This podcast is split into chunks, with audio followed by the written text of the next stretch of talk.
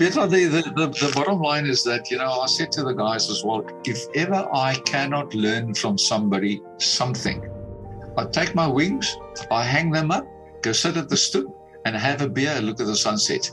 Because even, even the young people as well, they got something that they can give to you as a guy with twenty-two thousand hours. They have. And I've proven it so many times. And and it's it's it's just the bottom line is that it's a learning curve that you're going to have the rest of your life. Doesn't matter how, what you fly and how you fly and how long you've been flying. Today I'm talking to airline pilot Captain Riaan van Zyl. Hello, Riaan. Uh, how does that sound? That sounds no. better. Oh, it's so lovely to meet you here on Zoom. Yeah, likewise. I was quite surprised to get a, a get a request from your side there. To be quite honest. Yeah, no, I'm I'm so interested in all the, well, I'm I'm discovering all the different forms of art. Um, I've started I've started with a with a more um, how can I say, you know, the things that we assume uh, or just accept as a form of art, and that's music and and you know, and then I discovered, but you know, cooking and baking and and. flying and, you know, all sorts of things in this world. Yeah, there's a lot of things. I went to the profile and your profile, and I'm actually quite shocked with the people that you spoke to as well. Quite interesting yeah. over there as well. Yeah, no, it's, uh, for me, it's all these discoveries that I make, and um, and I think we we've maybe realized also over the lockdown period how interlinked we all are. Yeah. You know. Yeah. And I mean, you guys, you pilots uh, as well. It's, uh, you know, I, I just discovered you flying all the artists over the world. yeah. No, I, I, I would imagine that the lockdown actually hit the aviation industry very, very hard worldwide, to be quite yeah. honest. Um, and I've got friends all over. And, um, and unfortunately, some of them actually had to leave aviation in total. And quite competent people as well. But unfortunately, at the time that it did happen, it basically meant that we didn't know how long it was going on. And then obviously, uh, so companies was also getting to a point where they said to the guys, okay, listen, uh, you can take unpaid leave or whatever the situation might be. And then uh, as the COVID went past, slowly some of them were called back, but some of them also opted to take other careers and said, well, that's we call it the end of the day for aviation. Not that they want to, but they are forced to do that. Yeah. But this is very interesting for me because I think your careers are also something that you almost, you know, if if I can explain it like this, if you talk to a, a musician or a ballet dancer, they usually say, oh, you know, at the age of five, I discovered that I wanted to dance or something. And and pilots seem to have that same sort of um, path, you know, that yeah. from a young age, they are very intrigued or they, they have this passion for aviation and then that goes into a career. Yeah, what, what we found as well, because I've been nearly twenty-five years in the airline industry, so and also involved with the South African Air Force for in October, it will be forty years. But uh, we, we also found that um, the people that actually get somewhere in aviation are people that has got a passion for the for the for the flying aspect for aviation. And um, and we also saw that on the young chaps coming through the system as well, is that um, if they do not have that passion, if they do not have that discipline to uh, get somewhere in aviation, and I mean, it's not always about the money issue, but it's also that extra step that you go towards the passion that you have for aviation. Then it becomes a problem if they do not have that. Purely for the reason is that they they they are willing to give that extra couple of steps forward, where the normal guy just sees as, as aviation or a pilot being a fancy, glamorous job or whatever the situation might be, and that shows unfortunately even on the interviews as well mm-hmm. uh, that we that we have with the with the young guys coming into the airline and stuff like that. So you you tend to pick that up very clearly because uh, all we on the interview for argument's sake, we're trying to find out he wants to be a pilot. Does he know his environment? Does he know in what environment is he operating at? Um, what is his passion towards that environment? So all those kind of things that also adds up to to um, to that situation. And uh, sometimes you get nice and clever people, but unfortunately the passion comes short. So that's the unfortunate part of it. So yeah, but uh, yeah, because it's also a long um, it's also a long period of time where you have to build up the hours, and it's not something that you you can just. Uh, I mean, you can learn to fly, but it's not. But by that time where you want to be in your career, it takes very long hours and, and a lot of years before you reach that. Oh yes, Petra. What what normally happens is that um, in in aviation, a guy's going to have at least about two hundred hours to be able to have a commercial pilot license to be employable. But the problem is that when it comes there, he's in a catch twenty-two situation. Because now he's got the two hundred hours, he's got his commercial pilot license. You can employ him as a, as a pilot, but the problem is he hasn't got experience. You can't employ him. So if you can't employ him, how does he going to get experience? So now this, these guys tend to go on to the instruction phase of things, and they go get the instructor's rating. They go to a flight school and they give instruction, which is also good, but it's low experienced pilots that actually starts giving instruction. Mm-hmm. That's the bad part of it as well. Some of them are actually very good in it, even with low time as well. But then um, they they tend to build hours that way around. And um, normally when they get to one thousand, fifteen hundred hours, so then they become employable uh, uh, by, by by the companies as well. And, and, and, and how they pick up experiences also, they tend to go on contract as soon as they got their commercial pilot license. And then go, it's not the best conditions that they're flying in, but they are operating on an aircraft, which is which is nice to build that kind of experience to get into the airline, because that, that nine out of ten times is the ultimate goal that these young pilots have, is to end up in uh, in, uh, in in in in aviation flying a bigger aeroplanes. But it's also a very expensive um, uh, thing to do, or, or the training is very expensive, isn't it? It's a, um, I normally, my advice normally to uh, people that comes out of uh, school and they want to go flying, it's an enormous lot of money. You're quite rightfully so, even more so nowadays with the fuel, that uh, expensive fuels and stuff like that. So an aeroplane that cost me nineteen seventy-seven, eighteen rand an hour equivalent. I don't know what it's going to be in euros there, but now it's about two and a half to three, three and a half thousand rand an hour. So it's an enormous jump that you have as well. So my advice normally to these young guys coming out and they want to go aviate is, listen, do yourself a favor, take that money, go study at a university somewhere, go study something that you can fall back onto, because we're also running a risk that we can lose our medical. So by losing our medical, we can lose our license, then we can't operate. And then you spend hundreds of thousands of rand to get your license. And having done so, now you've got nothing to fall back on. And the fact is, you can always you can always study, get a qualification, and you can always fly afterwards. Nothing stops you from that. But it, to have it the other way around, that becomes difficult. I mean, you're going to be flying, and eventually you're going to be so de- uh, busy with the flying and the aviation, wherever you are, that you're not going to be in a position to um, to go to university and pay attention to your studies for that matter. Of, for that matter, so it makes it difficult. So the advice would be normally is, listen, go study, yeah. qualify yourself in in something that you can fall back onto, or go excuse me, go somewhere else in the in the world, mm. and then and then get into the flying aspect. Um, because you know, I mean, even if you study seven years.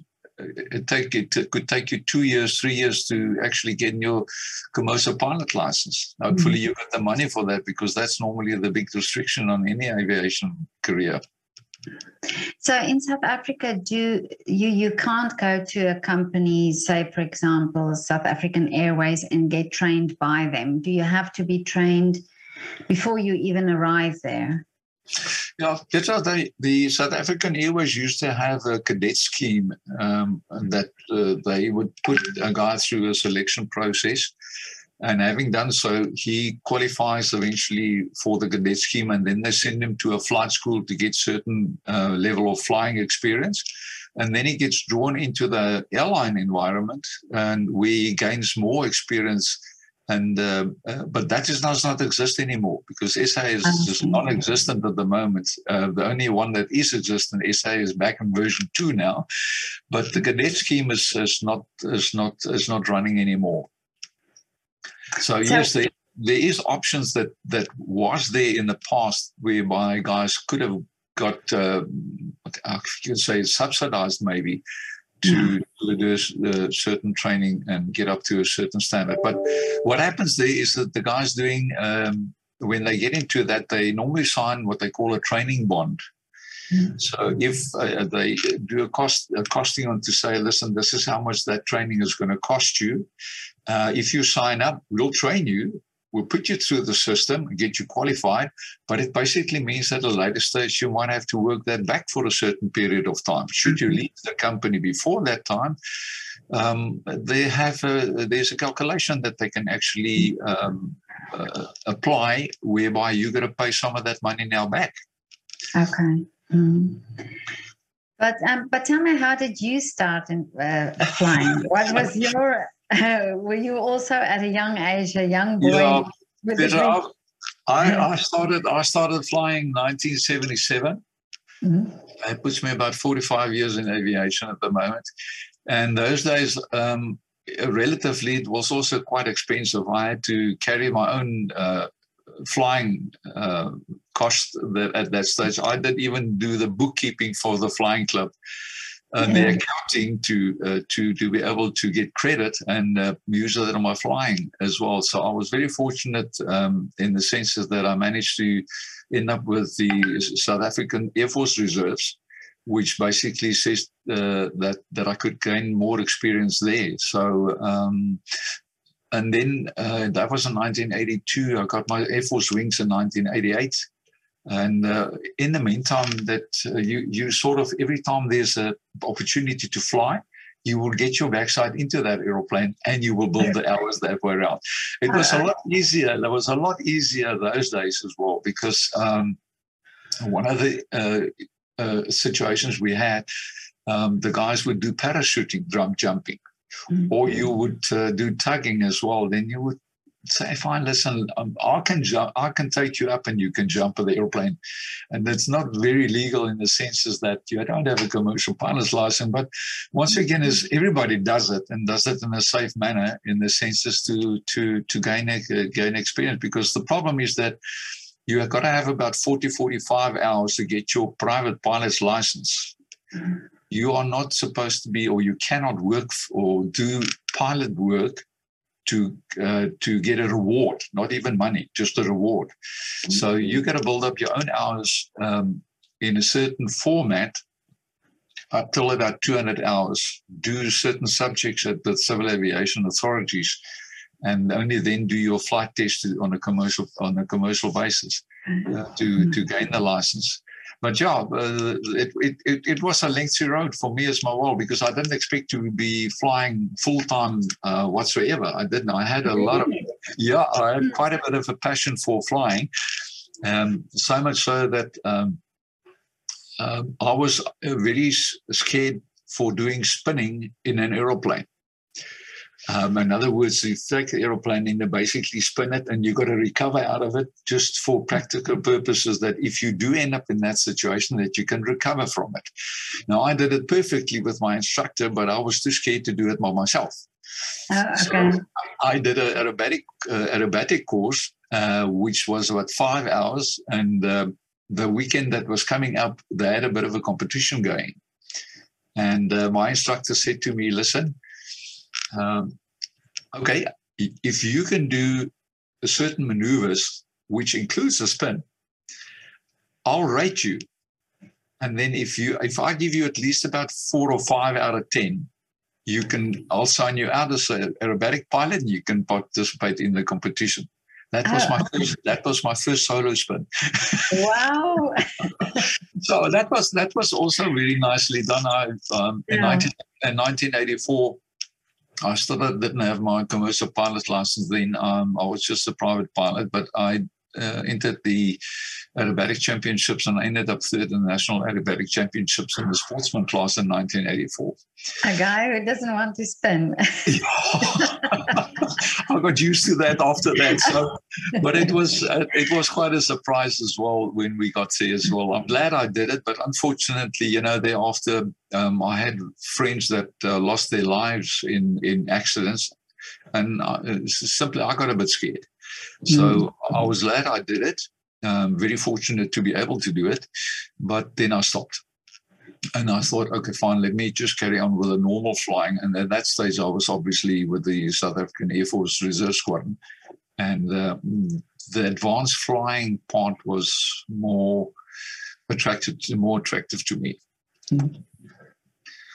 So, uh, yeah, and that's uh, that's where I started the Air Force um, part of it. Um, nowadays, I'm officer commanding of one hundred tenth Squadron in Cape Town. Uh, since now two thousand seven, but yeah, that was quite a quite a move on the on the on the aviation since then. Yeah, yeah. yeah. And and then did you um did you stay? Well, you say you say you're still in the Air Force then. Yeah, no, we we part of the reserve squadron at the moment. We're not very active at the moment because obviously of of uh, budget constraints that the Air Force has got in South Africa at the moment. But um, we're very much still uh, still on the books, as I say. And mm-hmm. so the, the Air Force flying that we're doing is basically with civilian aeroplanes, but in a military capacity, and it's mostly um, transport of of um, of personnel. Uh, that we did in the in the past, we used to go up to the border and we used to do some communication flights there. In other words, transporting um, uh, personnel in between uh, Air Force bases and stuff like that. Mm-hmm. But at the moment, we're very quiet. We we basically, you can nearly call it inactive for the time due to the budget constraints that we have. Okay, but I read on on LinkedIn that you you wrote you you came out of retirement and started flying again. So so how did that happen? It, uh, I was I was as flabbergasted as as as uh, as you can probably get it because I retired um, in April twenty twenty. I did my last flight on the twenty-second of March, still giving instruction to a new captain. And never actually knew that that was going to be my last flight. And then COVID came in. And um, I was on a, a second extended retirement contract with the company already. I've been there nearly twenty-five, twenty-four years so. So I thought, well, okay, that is about the end of it. So uh, I was in retirement for about two years and got myself involved with the Cape Town Flying Club, whereby I started giving instruction. I didn't want to fly the small aeroplane anymore. It hasn't got switches on the roof. It doesn't have got two engines either. So I said, I said to the club, okay, what I'll do is I'll give I'll give the lectures on the school and I'll keep the instructors on the aeroplanes and they can do the flying, uh, which obviously they do because they, uh, they're getting ex- uh, experience on, on aircraft as such. And then with the COVID, I was forced to get into uh, online training. So I had to change all the the, the theory to eventually um, put it on to be able to present it online, which is also a it's also a difficult environment to to medium to to, to instruct on. But yeah. then um, it was actually nice. I quite enjoyed the retirement, the laid, bit of a laid back life because uh, we were we were flying our butts off at the at the airline because. Um, We were also um, very much on the limit of, of um, we always needed pilots just to to to get the crew levels correct for the for the schedules that we're flying. And then and what airline is that? That's uh, Airlink, and uh, oh. it's it's at the moment is now the biggest airline. I must I must say with proudness. Um, really, it, it was nice. So I was I was um, I was uh, training captain with them for probably about fifteen, seventeen years. Mm. And then uh, the uh, it happened so quickly. After the two years, I got a call. My granddaughter just graduated that same day, and I put it onto onto my profile. Mm. And I got a call from the chief pilot uh, from Airlink, and he said to me, uh, and I thought, okay, why would he call me? Um, it, maybe just to congratulate me on my granddaughter's education. And yeah. I thought, and he said, uh, how would you like to come back to come fly? I said, oh, wow. Well, what do you want me to say? No. no. no, I said, I'm glad. And I tell you, Pedro, it was such a pleasure. Look, and I missed the flying very much, being in retirement. And I miss the people that I work with. The pressure, not so much. But uh, those two part things is, is is actually what I miss quite drastically, quite a lot with the uh, with uh, with not being able to fly, and to being given an opportunity to fly those aeroplanes again now, yeah. and uh, it, it is just lovely. I enjoy it. Sometimes I've done four legs. We're supposed to be finishing for the day. Then I wish they would phone me and listen, can I give you another extra fly? So um, I'm quite shocked with that. And uh, basically, I yeah. said to the guys, look, the thing is. Once again, I'm very, very, very, very fortunate. And I go yeah. on my knees and say thank you that I still got a flight medical that I can keep up at my age. And uh, being in, being called back um, is, is is quite a privilege in the sense is that it does not really happen, as you can see what the response is on the, on the social media. I basically just put it on there to brag about the fact that I got twenty-two thousand hours. Yeah, I, I didn't expect the, I didn't expect any feedback like that. at, at all.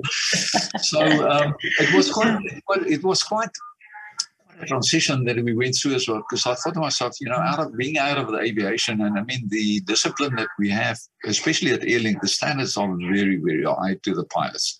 They are terribly high. So um, to be in that situation, uh, I got the call on the Thursday. The Friday, some of the paperwork been given to me. Monday, I got the full paperwork. And then the Tuesday and Wednesday, I went up to Joburg to do some recurrent uh, technical training. Yeah. I was in the flight simulator the Thursday and the Friday. And the week thereafter, I was back online flying full time. Wow. So that was, I tell you, that was really, it was such, you, I, something that I can't explain to you, the feeling that you, excuse me, that you have. Um, and the best of all is the, The, the instructors that was with me to get you up to standard to do the final line check with us were all my students. Really? Oh, they wow. were all my students. And I was quite shocked. And every time I said to them, yes, but uh, what about this? What about that? They said to me, no, no, no, no, no, Captain, you told us that. You taught us that. So oh, don't okay. change that now. You taught us that. So that was quite shocking. How is that not amazing? Uh, and, uh, and um, my first landing, I'll never forget, I flew with uh, with also one of my students then. Uh, we landed in Bloemfontein. That was the first landing that I had in the aircraft after more than two years. And it was such a smooth landing. I was thought, oh, hang on, this is the time to brag. I said to him, listen, just check with the uh, the, the the control tower whether we're on the ground or not. So that was, that was, you know, and, and what they call um, uh, um, muscle memory as well, because I thought to myself, you know, I've got to get into a, quite a sophisticated aeroplane. Okay, I've got a, I've got about fourteen thousand hours on the type, and uh, I've given about three thousand hours instruction on it as well. So, and the, the muscle memory that you get out of a Petra is unbelievable, because mm-hmm. you, you look at the paperwork and you say, gee, was how in the world am I going to remember all this mm-hmm. to get back? And funny enough, and that was the part that I couldn't believe. It was unbelievable. I got into the aircraft and I knew where my hands had to go to do certain procedures in that cockpit. And that was that was unbelievable. That was really, really something. But if you think, I mean, two, twenty-two thousand hours of flying, um, that must be second nature to you. But I, I just want to know if you switch off your your bed light um, like this and not like this. No, I must be quite honest. Um, you, you, sometimes you know where you are, you know where you are. But when when you when when the cockpit, quite rightfully so, um, you know where the switches are. And um, uh, I was always uh, also said to the guys, "Is listen, when you put the, if you blindfold yourself, you got to be mm-hmm. able to in the cockpit and touch the button that you want to touch. Mm-hmm. That helps quite a bit, because the aircraft is quite um, uh, quite an automation." Uh, management skill that you actually got to have, apart from the fact that you got to be able to fly it, but it's also a management uh, tool that you got to be able to management the manage the um, automation of the aircraft as well. Oh, yeah. Yeah, and then we find sometimes when the guys get out of the, the contract market and they do come back, uh, get into the airline environment, they sometimes do struggle with that a bit unless they've flown a type of aeroplane which is very similar to to the automation that we have and the aircraft we have at the present. Mm-hmm. But, um, but, but you, uh, yeah, you're saying now about your students and that you do also training and so on, but are there a lot of young pilots coming up in South Africa now, you know, with with all the uh, the drawbacks that you have with all the airlines and so on? Yeah, but no, they, they, they are definitely young guys coming through the system at the moment as well. We've been very fortunate in the sense that one or two of the airlines actually closed their doors as well. And uh, some of the other airlines were, were in a situation where they can actually have taken these people on, uh, onto their fleet as well, which was which is super. And I think in any pilot's environment, or any pilot as a career pilot, um, faces this issue where the company has been closed down. So even with Airlink as well, Uh, they they they managed to call some of the guys back into the system um, to to alleviate the the, the the the shortage that we that we ended up with the crew a bit, because obviously um, with the smaller regional airlines, and I've been saying that all along, is that we unfortunately a school for the bigger airlines. Firstly, because we are a proper airline, we are very high disciplined with our training, and the and the, air, and the and the crew are very high standards that they're operating on as well. So the, the bigger airlines are very lucky to pull some of our guys. It's not for Airlink very lucky, but it's uh, they are very lucky because they get a proper trained um, pilot or crew member that's got high standards. And uh, unfortunately, we have to recruit from the bottom again to get the guys going up and running again. And uh, sometimes that's that. What happens is that there's a tendency for your captain's level of experience is starting to go down because the guys are retiring. They're moving on to bigger airlines, the captain side, and then you have the guys coming from the bottom there, um, either from other airlines uh, or. from um, their own uh, um, flying experience that they have on contract. But the fact is those guys still got to go to the, through the training system. They've got to go through a certain period of time before they can actually come become captains, in the sense is that um, the experience level tells uh, quite a bit as well. And um, we, we, we've been fortunate to to get some of the uh, overflow from Comair, for, for, for argument's sake, that also closed doors, unfortunately. So we've had some of those guys that previously was actually, in fact, with uh, Airlink, and they, they were called they were called back to Airlink, which was lovely. And then a lot of those guys has also been called up with other airlines in South Africa that is operating the same type of aeroplane, mm. which obviously makes it more beneficial for them because the, the person has already got that aircraft on his license. Oh, yeah. Um, yeah. And then you get onto the same aircraft, just at another company as well. So mm. the good part was out of that is the fact is that um, a lot of those pilots was absorbed on the existing airline structures that we have in South Africa at the moment, which is very fortunate because um, I can just imagine that um, if somebody, if you get in the middle of your career and all of a sudden the company closes and you, do, you now you're going to make a career change, never mind, stop flying. Yeah. Um, and, and, and but, yeah, but this is what I want to ask you now is, is because it's this, it's a career that's really uh, born from passion, you know, from the passion of aviation. Um, is this something very difficult for a pilot to then go to change careers? Um, or is it something that you always have at the back of your mind? It's a, it, it, it, It is a mindset. Make no mistake about it. It's mm-hmm. it's a, it's.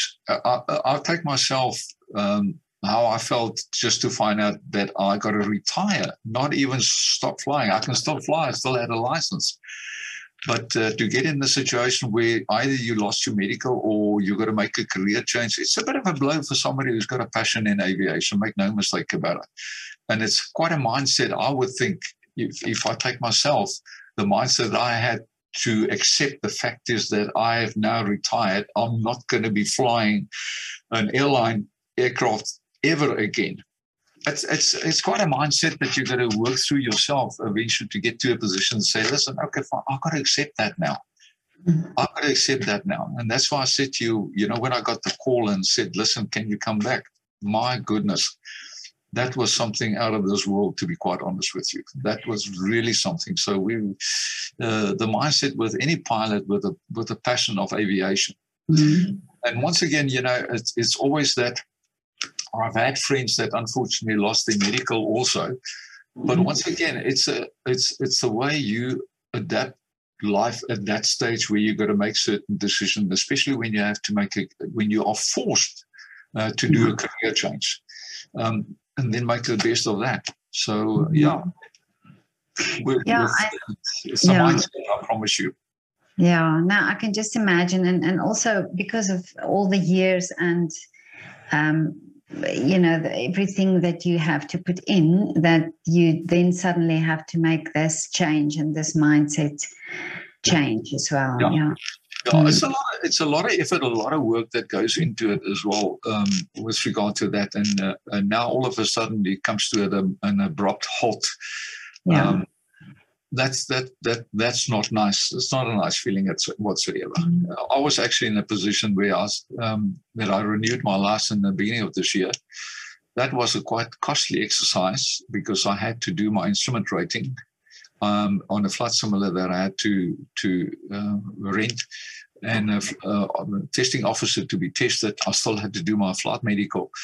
And then I thought to myself, you know, if that becomes that expensive and I don't have a way of utilizing my license to gain income again, then I yeah. might as well just let go. So I thought, well, okay, I'll keep it going for this year and then call it quits.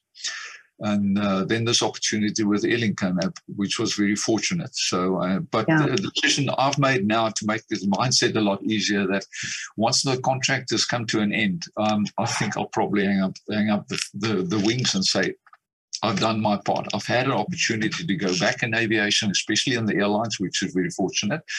Um, but uh, the after, I'll probably hang up the wings and say, okay, fine, this this mm. is time now to settle down and, and put the wings away and get the caravan out. Oh, yeah. But um, but you said in, uh, previously that you, you don't feel like flying the small aircraft anymore.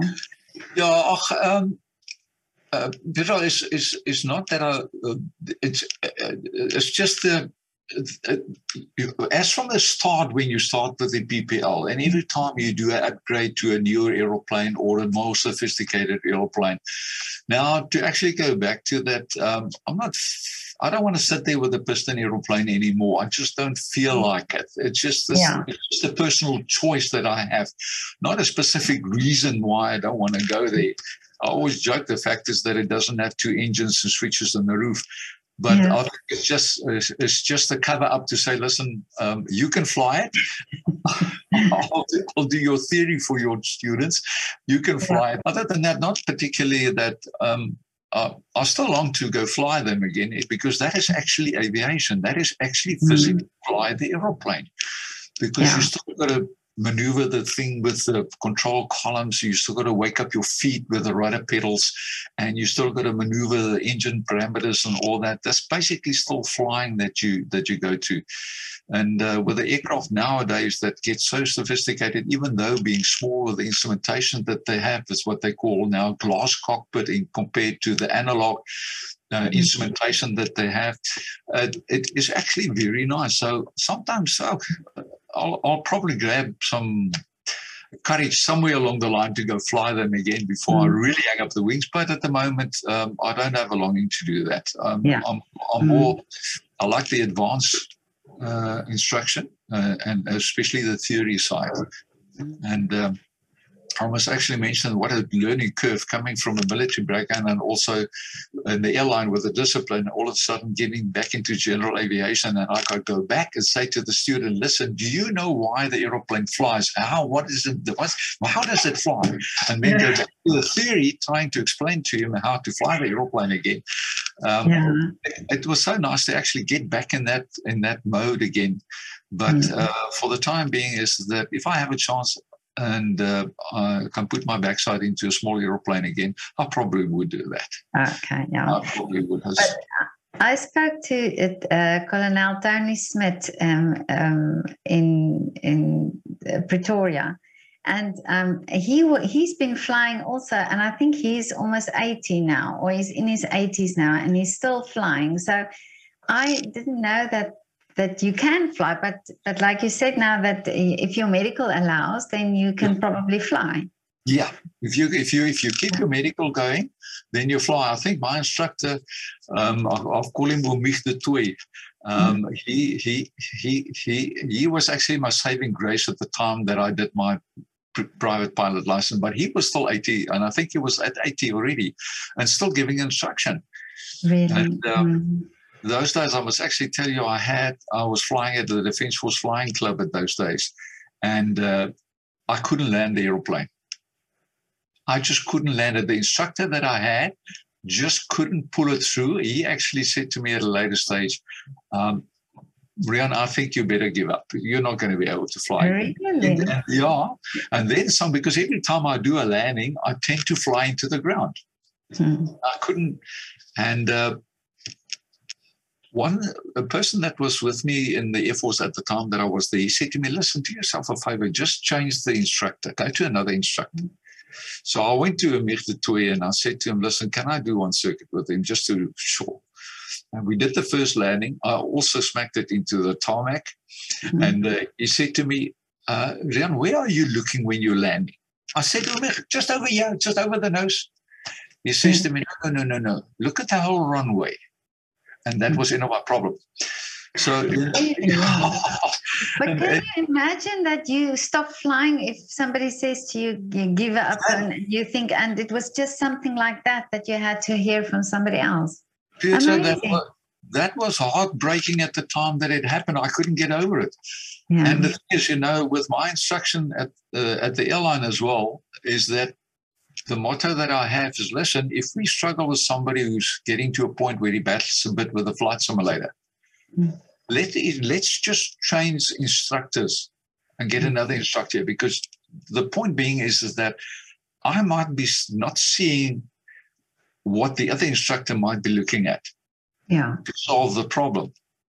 And and and and for that reason, I'm I'm actually two hundred percent for the fact is that if you have somebody that is struggling with the flying, change the instructors and see what happens. Mm-hmm. Because that person might not be, he's got a, he or he, they've got a, a quite a passion for flying. But the problem is they, the ability to do that is also a problem.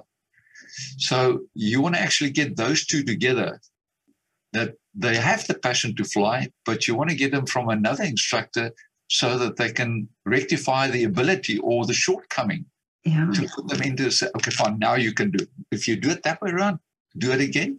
If you do it correctly, you can do it. So that's the kind of thing that you can actually have um, by by changing instructors as well to help somebody in the career with a passion. So, yeah, I nearly I nearly stopped flying when I had no one allowed to go solo. Yeah, and, yeah. And, you, and now you have twenty-two thousand hours of flying. Yeah, it's so incredible.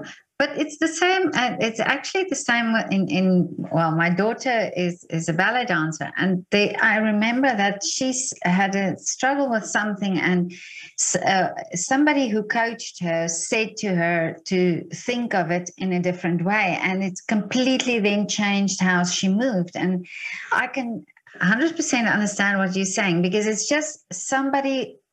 Ha- people have different ways of explaining or. Or seeing the problem, you know, yeah. that's, yeah.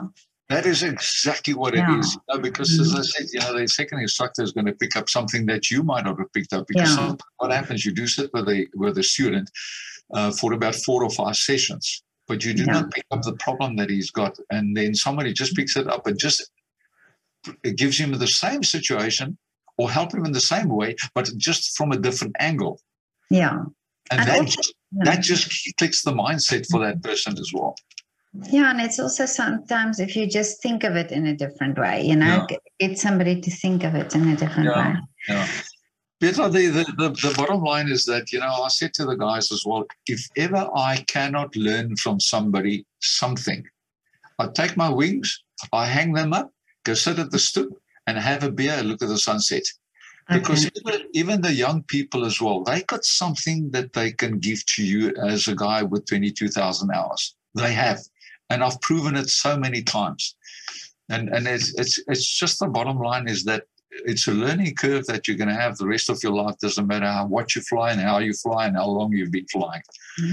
That that is the important part of it as well. Yeah. And, uh, well, with the students, with the, sorry, with the students, I, I, I, we normally as a captain we carry four bars. Yeah. The co-pilot carries three bars. Mm-hmm. So um, sometimes what happens, I allow them when I instruct or when government flies, and I say to him, no, no, no, that's not the way to do it. Let's do it this way around. Let's, let me show you. Oh, Captain, I didn't know that. I say, I say to him, count the bars. Those four bars didn't get there for nothing. So so every time I help somebody there, they know already. They say, okay, Captain, I, I counted the bars already. I counted the bars. But then, you know, it goes vice versa. That um, yeah. Hopefully they can walk away with flying with me with something that they can use in their career. And then I also, even with my experience, I like to learn from them as well. Even small things, it's, it's just mm-hmm. it's just a way of learning curve. And if you keep that going, I think that will keep you going uh, with a passion in the aviation. Yeah, well, I think if you have that, such an open mind to say, I can learn from other people, you yeah. know, then of course you will. Yeah. Yeah. No, uh, Petra, no, if, if you if you if you don't have that open mind, um, I think you you might have a problem later stage as well, because there is always somebody who's got a better idea that you that you yeah. have. There's always somebody that'll have that. And also, I think um, uh, I've spoken to another pilot who also mentioned that if.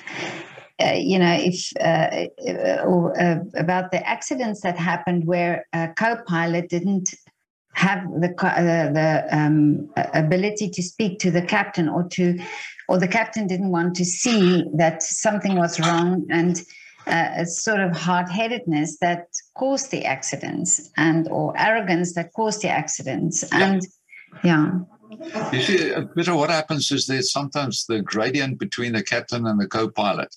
Uh, mm-hmm. You gotta have a you gotta have a bit of a gradient there, because obviously, ultimately, your captain takes the decision for the final decision on what happens as well. But he's got to be an open-minded manager as well, because that is what he is basically. Apart from the fact is that he's got all the experience in the world, he's got to be open-minded to see what happens with the guy, and he must allow the co-pilot. And open the doors for the co-pilot to be able to communicate with him on whatever basis.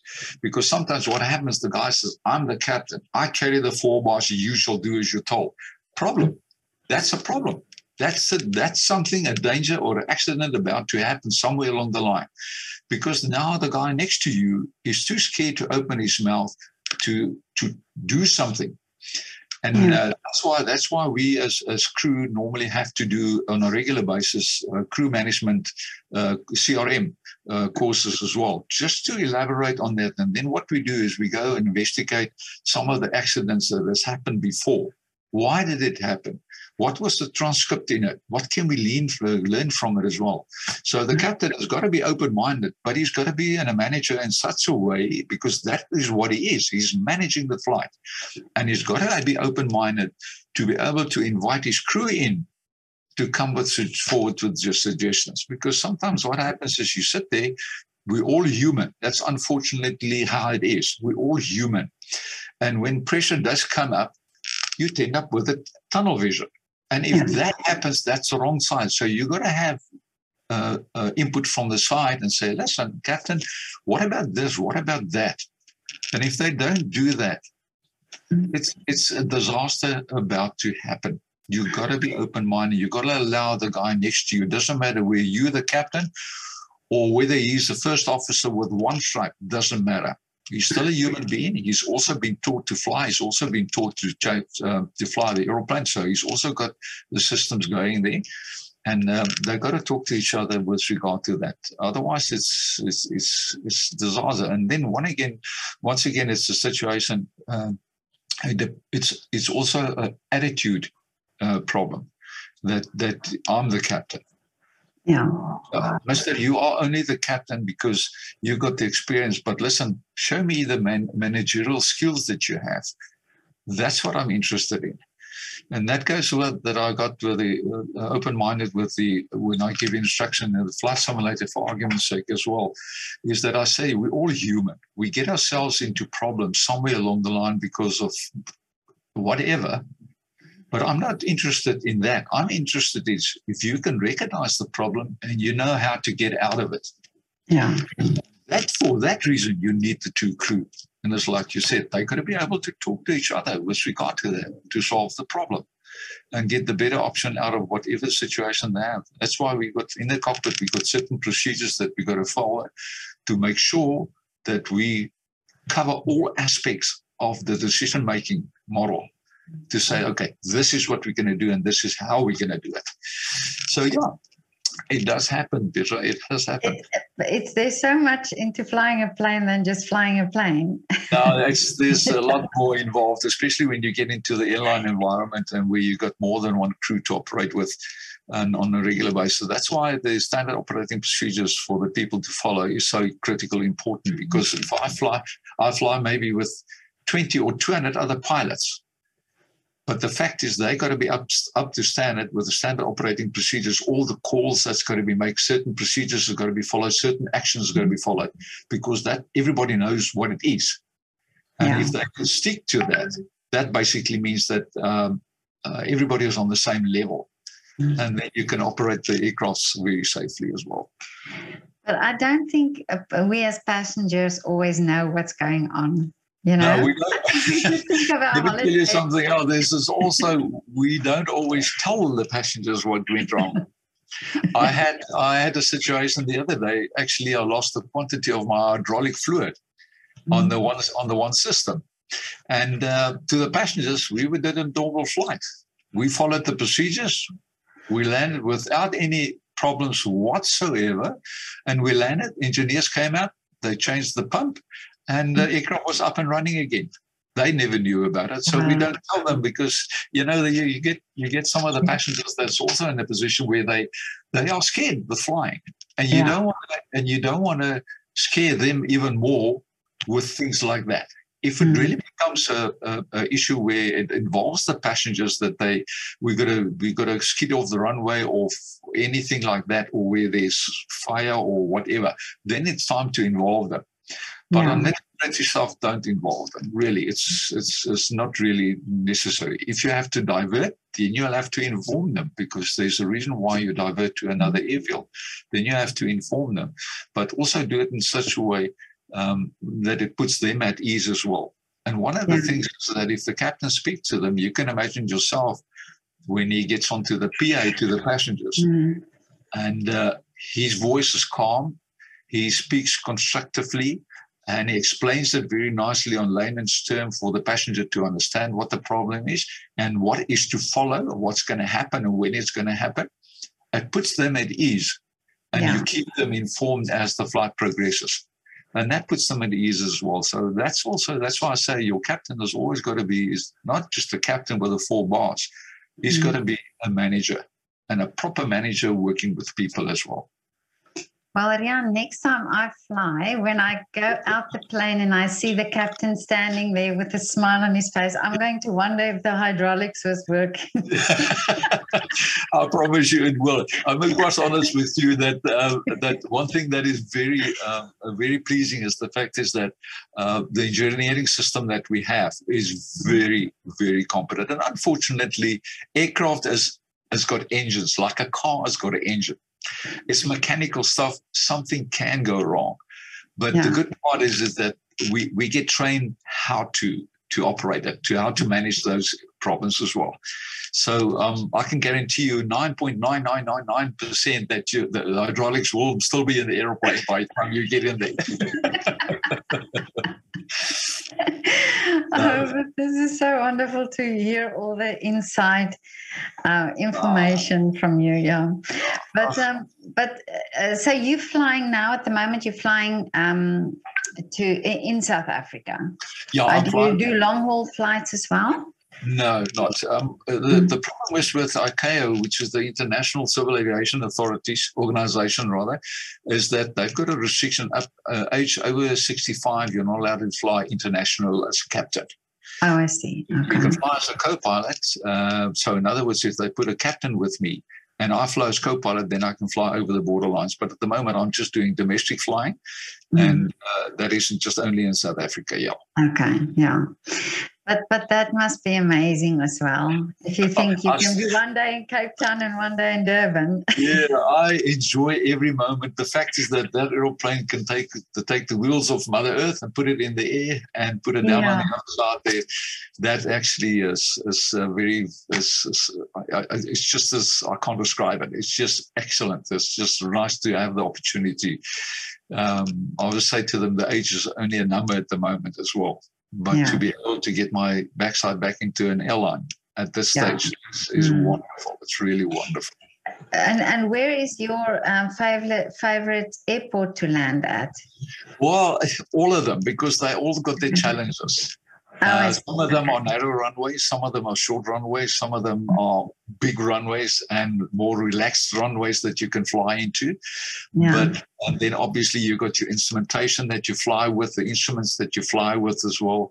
Mm-hmm. So, um, yeah, I'd say each one has got their challenges as well. So, um, and the procedure that you fly, that you actually uh, do the instrument approach onto them as well.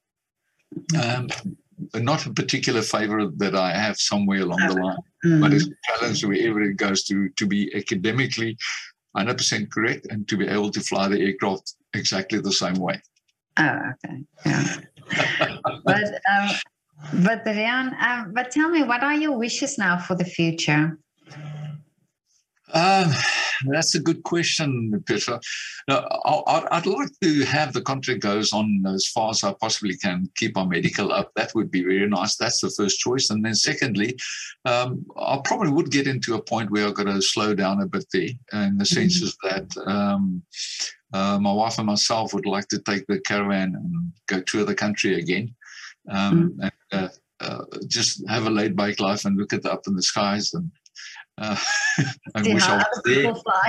I see how the other guys are flying, and uh, so I think, I think it's just to have a bit of a laid back life and and, and, and carry on. We we got ex- other stuff that we um, that we busy, like for instance the bowling part of it, uh, getting taking up bowling again, and obviously the caravanning and get mm. to see the country a bit there, because the southern part or even the Western Cape is that there's so many things still to see, and even if we go up to the Kruger National Park. Park. That is one uh, tick uh, box that we still want to tick as well. It's just mm. very expensive at the moment with the uh, with the fuel at the moment. Oh, and yeah. and mm. to, put a car- to pull a caravan up that distance as well, it does make a bit of an expensive hobby. Mm. So mm. unfortunately, that's, that part is, is still a box to be ticked. But um, laid back life and get involved with the general aviation. Um, and get the new guys up and running from what I've what I've learned over these years. So I think that probably would put the cherry on the cake. Yeah. So um uh, so you you are but you're based in Cape Town. Yes, I am. Yes, mm. I am. Okay. So but the airline basically they uh, either they pack us up to Joburg and fly there and then come back again, or otherwise we do one of the routes uh, that actually ends up in Joburg. Then we do nonstop there, and then we take the route in reverse, and then uh, night uh, uh, uh, night stop back in and then at home oh. again. Oh, okay. Oh, but that's wonderful. Well, but you're you're Cape Town. I mean, this is it's so beautiful. It's such a beautiful city, and you're close oh. to the sea, and uh, so already you have a wonderful environment to live in. Yeah. Yeah, mm. I wouldn't change this. I was fortunate um, uh, when Airlink started in Cape Town in nineteen ninety-nine. Uh, we were two crew that actually started their base in, uh, in Cape Town. So I've been in Cape Town based ever since. So I'm very fortunate with regard to that. So I yeah. said, they won't get me back in Joburg. I'll go fly in Joburg. I don't mind going helping out there, but uh, mm. you're not going to move me back to Joburg. So yeah, no, I can imagine, yeah. yeah. So. But... um Riaan, I just have one more question for you, and that is uh, if, ask if you can do a shout out for your favorite restaurant or coffee shop. It doesn't have to be Cape Town because you're going all over the world, but but do you have a favorite place to go? Uh, the one that we like to go to is Mug and Beans. Oh, okay. Mug, yeah. Mug and Bean is our favorite, uh, especially with the coffee side of it. Yeah. Of course, you can you can have coffee till it comes out of your ears, and it's always nice every time. The second cup, the third cup is always the same. It's always nice. So that, that Mug and Bean is our most uh, common place that we, and especially when we're out in the caravanning and stuff like that, we'll probably look at that because uh, that is a place that is um, our first choice. Mm-hmm. I know that's a that's a genius idea to have uh, to be able to top up your coffee as much as you like. Oh, yeah, absolutely. Yeah, yeah. That's a lovely part of it as well. Yeah, yeah. But, uh, Riaan, thank you so much for your time. No, Petra, you're more and, than welcome. Yeah, it was such a lovely conversation about flying and f- about aviation and your time in aviation. And it's so interesting. And I wish for you many uh, thousands of still hours going. Thanks. You, you tell that to my boss because that, that's how long he's going to keep me there. Let's but it would be wish. nice. Let's put the wish out. yeah, yeah. I'll send him. I'll send him the clip and just say to him, "Listen, just take note of the last part here that, that we discussed." Yeah, yeah, yeah. But I know it was nice. It's, it's always nice to share something with somebody else out there as well, and and if they can get gain something from it as well, I think that's uh, then then uh, then my purpose has been served. That's yeah. the important. Part of it, and and, and being in, in, in aviation so long for forty-five years now, mm-hmm. it, it is it is if I can give something to somebody else, mm-hmm. that is my goal. Mm-hmm. That I, then I can do it by all means. But other than that, I'm still enjoying it as much as he doesn't. Whatever I give them, I enjoy it more. Oh. That's amazing. Okay, well. Dankie. Bye. Bye.